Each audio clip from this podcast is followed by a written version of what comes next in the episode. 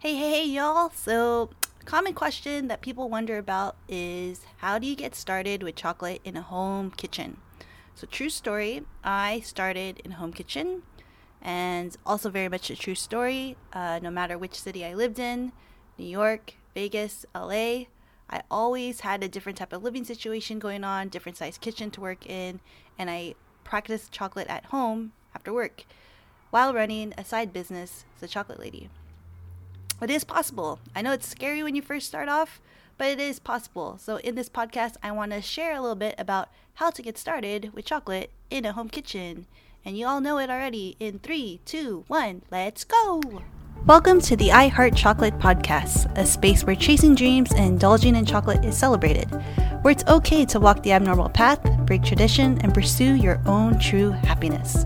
A space where you can gain encouragement, inspiration, and confidence to go out there and become the best chocolatier you possibly can be.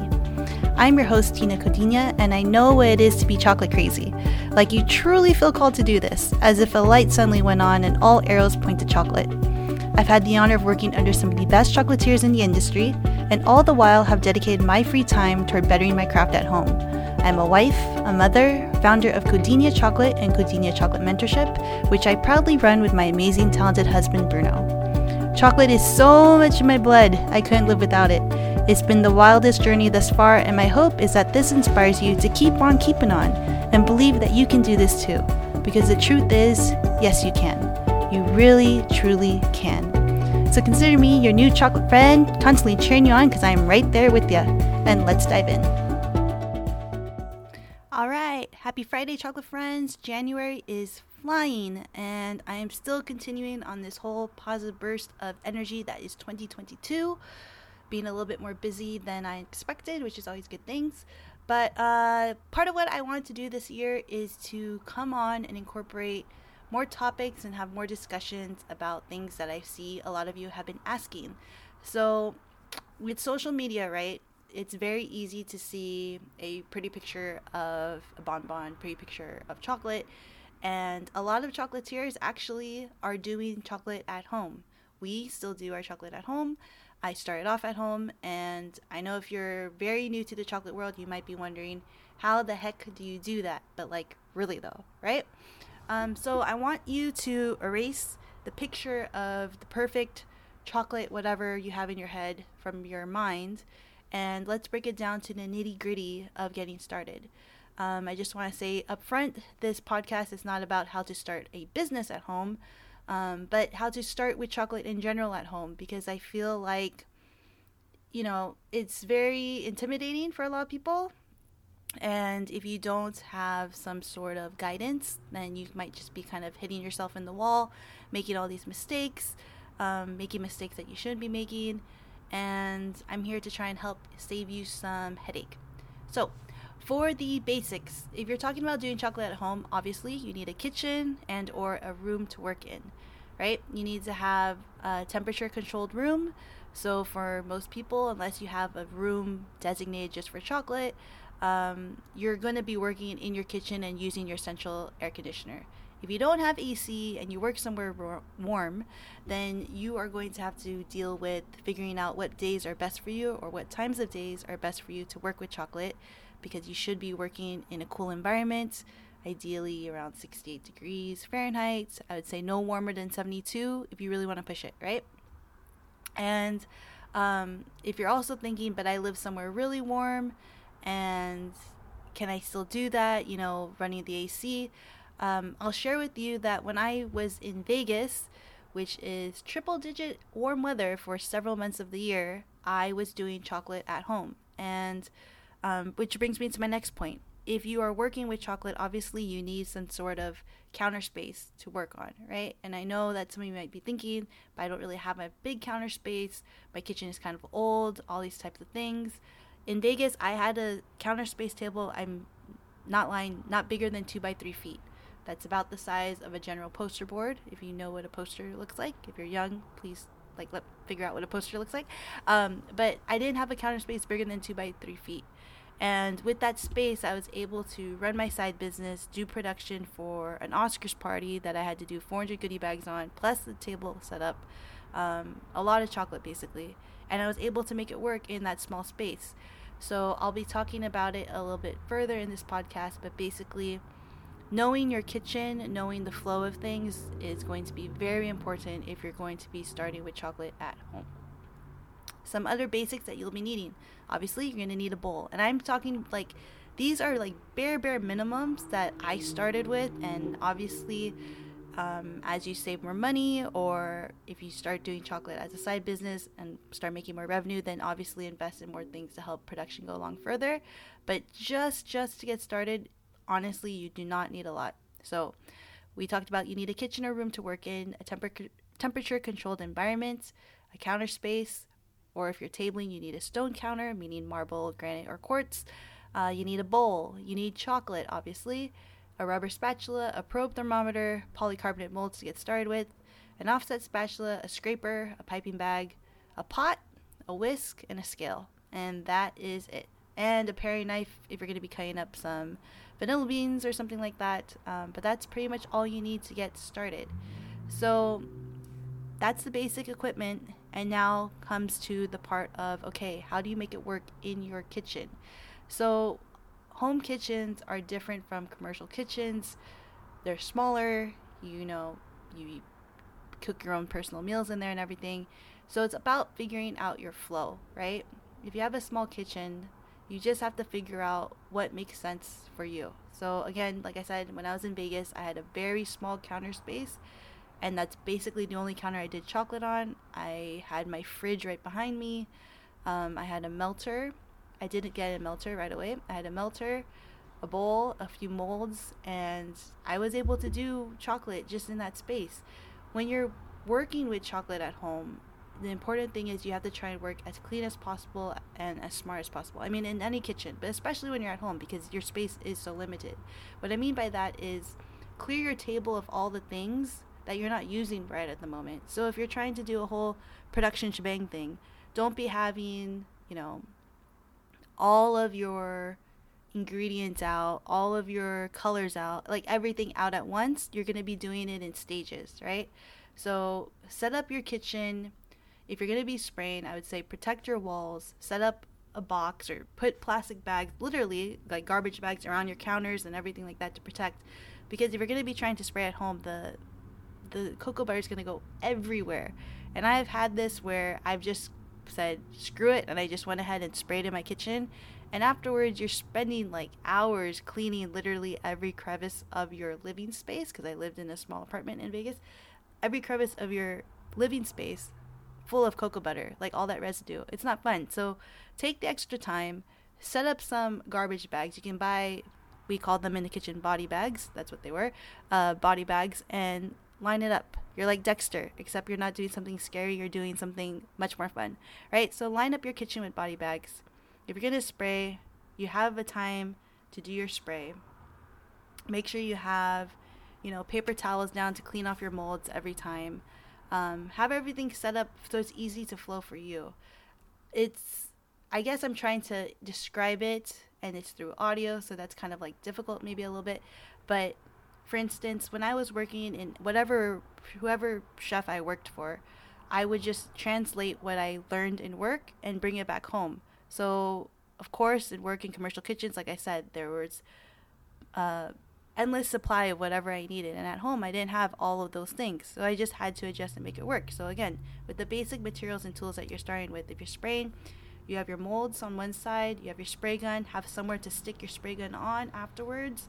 That could be a pot. You don't have to buy anything to hold your spray gun. Pot, have a heat gun plugged in. Forgot to mention that heat gun is very important. Your probe thermometer, spray away, have something to wipe your mold on, set it on the side. So you, if I'm looking at my desk, which my desk at home is also kind of small, you don't need much room. The thing that, you know, gets you caught up is once you're done with whatever task you're working on, clean up, like clean your area well and move on to the next one. If you try to do everything all at once without taking the time to just clean up your station a little bit, it gets very overwhelming very quickly. And then if you make mistakes or something, you get more frustrated because then you don't have the room to maneuver and move around and do what you need to do. So work clean, work smart, do one task at a time. which would mean, again, spraying your molds. From there, you go on to shelling. From there, if your recipe is not pre-scaled, then you're going to scale your recipe. You make your recipe. You pipe into your molds. You put it aside somewhere cool for the ganache to crystallize. If you want to, a smart idea too is, Facebook Marketplace, which I've only heard about recently. I'm not very techie, but I know I searched it. There's a lot of people who sell wine fridges on Facebook Marketplace for dirt cheap, or they're just trying to get rid of it. And if you're starting off, you just need a small one just so that it would help just to keep your molds temperature controlled and help with the humidity issue.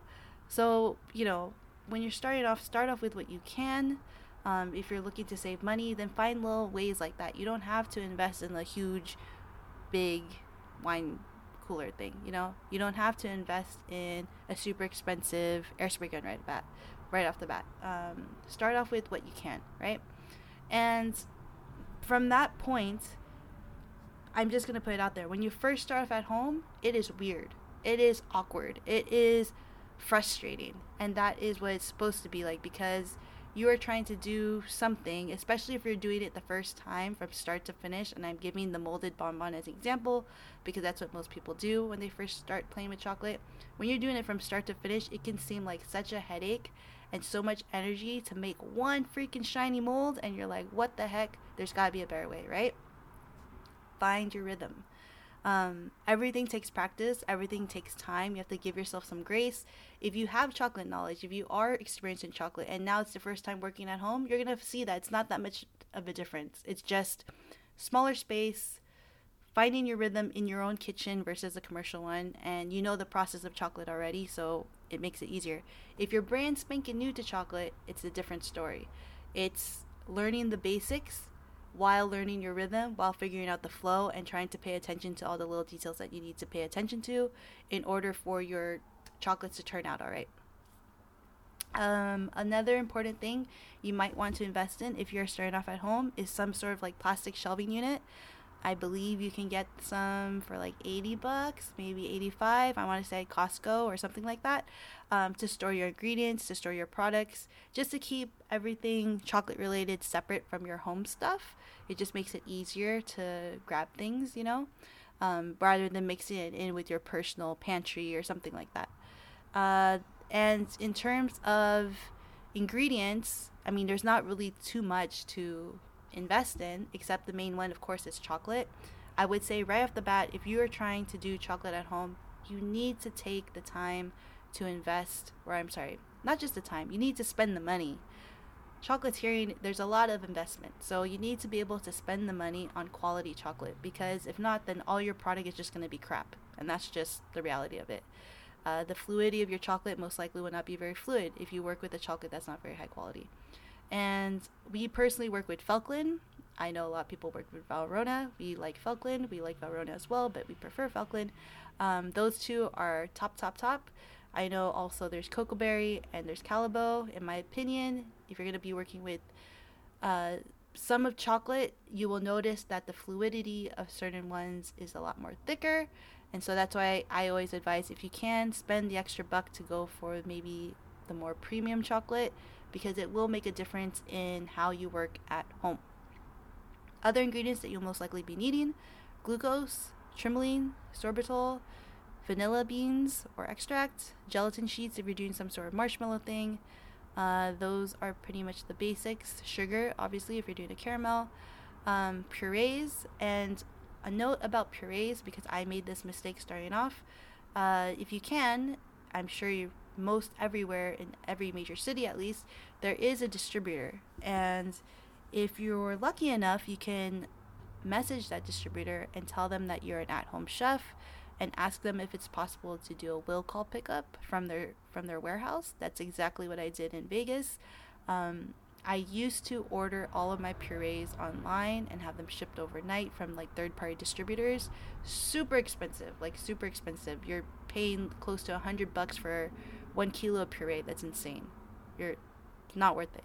But I was able to contact Chef Warehouse when I started doing a little bit more chocolate at home, and told them my situation, and I was a chef and all this type of stuff, and they let me place an order through will call.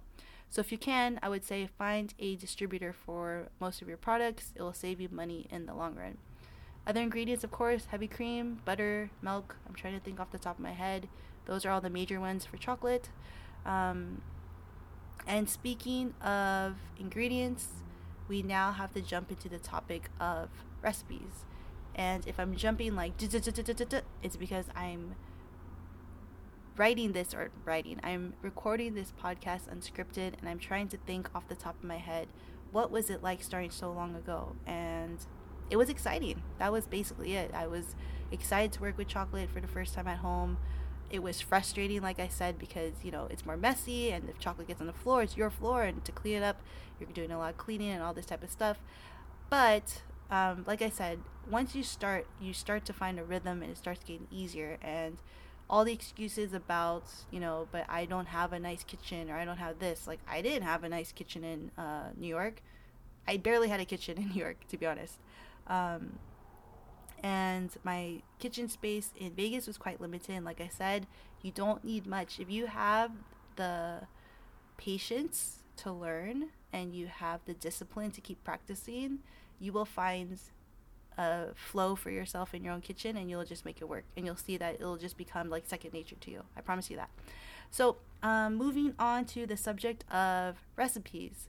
So if you're starting off at home, obviously you should invest in some sort of recipe book. I highly suggest that you actually have some sort of book or knowledge, like, you know, concrete knowledge to start with, versus just trying to take a recipe that you find online. The reason is that you can't just trust any recipe online. I know that many chefs post recipes online. Do you know if those recipes are actually any good? Do you know, if they're actually balanced? If you're starting off new, how do you know what's good, what's balanced, right? So I started with the Chocolates and Confections book. It's used in culinary schools. It's the publisher Grueler, I believe. That was the first book. There's a bunch of recipes in there. There's a bunch of information about the basics of chocolate for the foundation. I highly recommend that book. Of course, Ramon Morado's chocolate book, which is great for understanding a little bit more about balancing recipes, how chocolate is sourced, and all that type of stuff. And then for further inspiration, I would say look into So Good magazines, because I mean, I'm just telling you what I did. I would look at So Good magazines. And usually they have a chocolatier or two in there who shares their recipes, shares their techniques. It's nice to see professionals doing that. And when I say, if you're going to copy a recipe, choose from a credible source, you can't just be anyone to be featured in So Good. So most likely the recipes would be pretty good, is what I'm saying. The other part of dealing with chocolate at home is the fact that you have to practice. Like practice, which goes with anything, right? But it really does take just time to get used to, again, time to understand how to make your space work for you, right? Like I said, I had worked in my parents' home kitchen back in LA, or here in LA.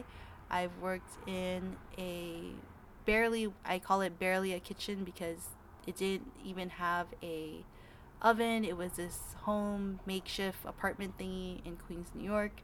I did chocolate there. I did chocolate in my apartment in Vegas. I did chocolate in my house in Vegas. And yes, it can get messy. And yes, your house will look a little like whoa, because it's not going to look like a normal house. But like I said, it just takes time. It just takes practice and getting used to managing things. And the more that you practice with anything, usually the better you should get. And if you're not getting better, then you need to figure out what part of your process is lacking, whether that's your recipes, whether that's the flow of how you do things, whether that's how you set up your spray station. Like, what's the issue that you're having, and just kind of pinpoint it that way and try and troubleshoot from there.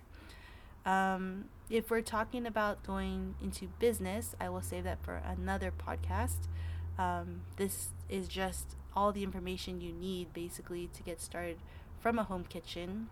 The most basic advice I could say is, if you're considering doing chocolate at home and you've thought about it and it excites you, or whatever situation you are. If you're renting somewhere, if it's, you know, not your permanent home, if you have a small place, whatever situation, you just have to have the courage to start. And I always talk about how going on this whole chocolatier journey requires a lot of courage because it's not easy. It's a lot of fun. It's a sure lot of fun. I never feel like I'm working, so I'm very grateful for that. And the cool thing is that, you know, just like any skill or anything that you feel kind of like intrigued by, when you start to pick up more information and gain more knowledge and get better at something, it makes you want to keep going even more, you know? And then you can realize, like, holy crap, like, I made that at home. Like, that's insane. That's kind of the feeling that Bruno and I had after our video shoot for our mentorship program, where mainly Bruno Bear, I helped a little bit on the showpieces, but mainly Bruno Bear did 3, like, badass showpieces, and we had a whole chocolate display and transformed our kitchen into a freaking lab. It was insane. But yeah, people think that, you know, it's too much of a pain to do chocolate at home. I say it's a pain if you let it be a pain, and it's not a pain if you just figure out how to make it work for you. Because in the end, like I said, you're doing basically exactly the same things you're doing in a commercial kitchen, just in a smaller space. And unless you have a badass kitchen at your home to work with, you don't have machines. But I would also argue that you should know how to do the basics of chocolate first, aka tempering, ganaches, molding, before you get a machine that can automate all that for you, right? Because what happens the day that you do own a machine and the machine breaks down, or machines are freaking expensive, so you better get used to knowing how to do things manually, understanding it properly, so you can see for yourself the process of how to make a quality bonbon, a quality chocolate with your own 2 hands. I think that's the coolest thing ever, actually, is that you will realize as you get better at it that you created that with your own 2 hands. And it's awesome. I mean, that's the whole point of being a chocolatier. It's supposed to be fun, right? So yeah, I just wanted to share that today for the podcast of how to get started in a home kitchen. If you are new to the podcast, hello, welcome. And I hope that this podcast offers you some encouragement to get started. If you're already working in your home kitchen, then you know how it is. And, you know, I feel like I said it before, but I don't feel like I'm ever working. And I'm at home, and it's awesome. You get to play and work with chocolate for a living. It's pretty awesome. So, yeah. If there's any other questions or topics you have related to this podcast, don't forget you can always send me a DM. We are on Instagram at Codinia Chocolate. You can send us a message through our website, and we'll be happy to help. Have a good one. Talk to you guys next week. And that's all, folks. By the way, in case we aren't friends yet, let's keep the connection going and get social on the gram. You can always reach out to us at Codinia Chocolate, where we post inspirational, drool-worthy, and informative tips on all things chocolate. And can I just say, thanks for hanging out with me today. If you felt a connection from this podcast or found it helpful, please be sure to leave a 5-star review on Apple Podcasts so we can keep spreading the chocolate happiness. Y'all know that is my life mission. But really though, via chocolate making, teaching, and now through sound. Woohoo! Have a beautiful day, and I know it's going to sound cheesy, but it is true. In case you needed a reminder, you are 100% worthy of the life that you dream, chocolate-filled or otherwise. You just have to summon up the courage to pursue it. And you keep pursuing and grinding and working and loving it until you get there. Okie dokie! Catch you on the next one.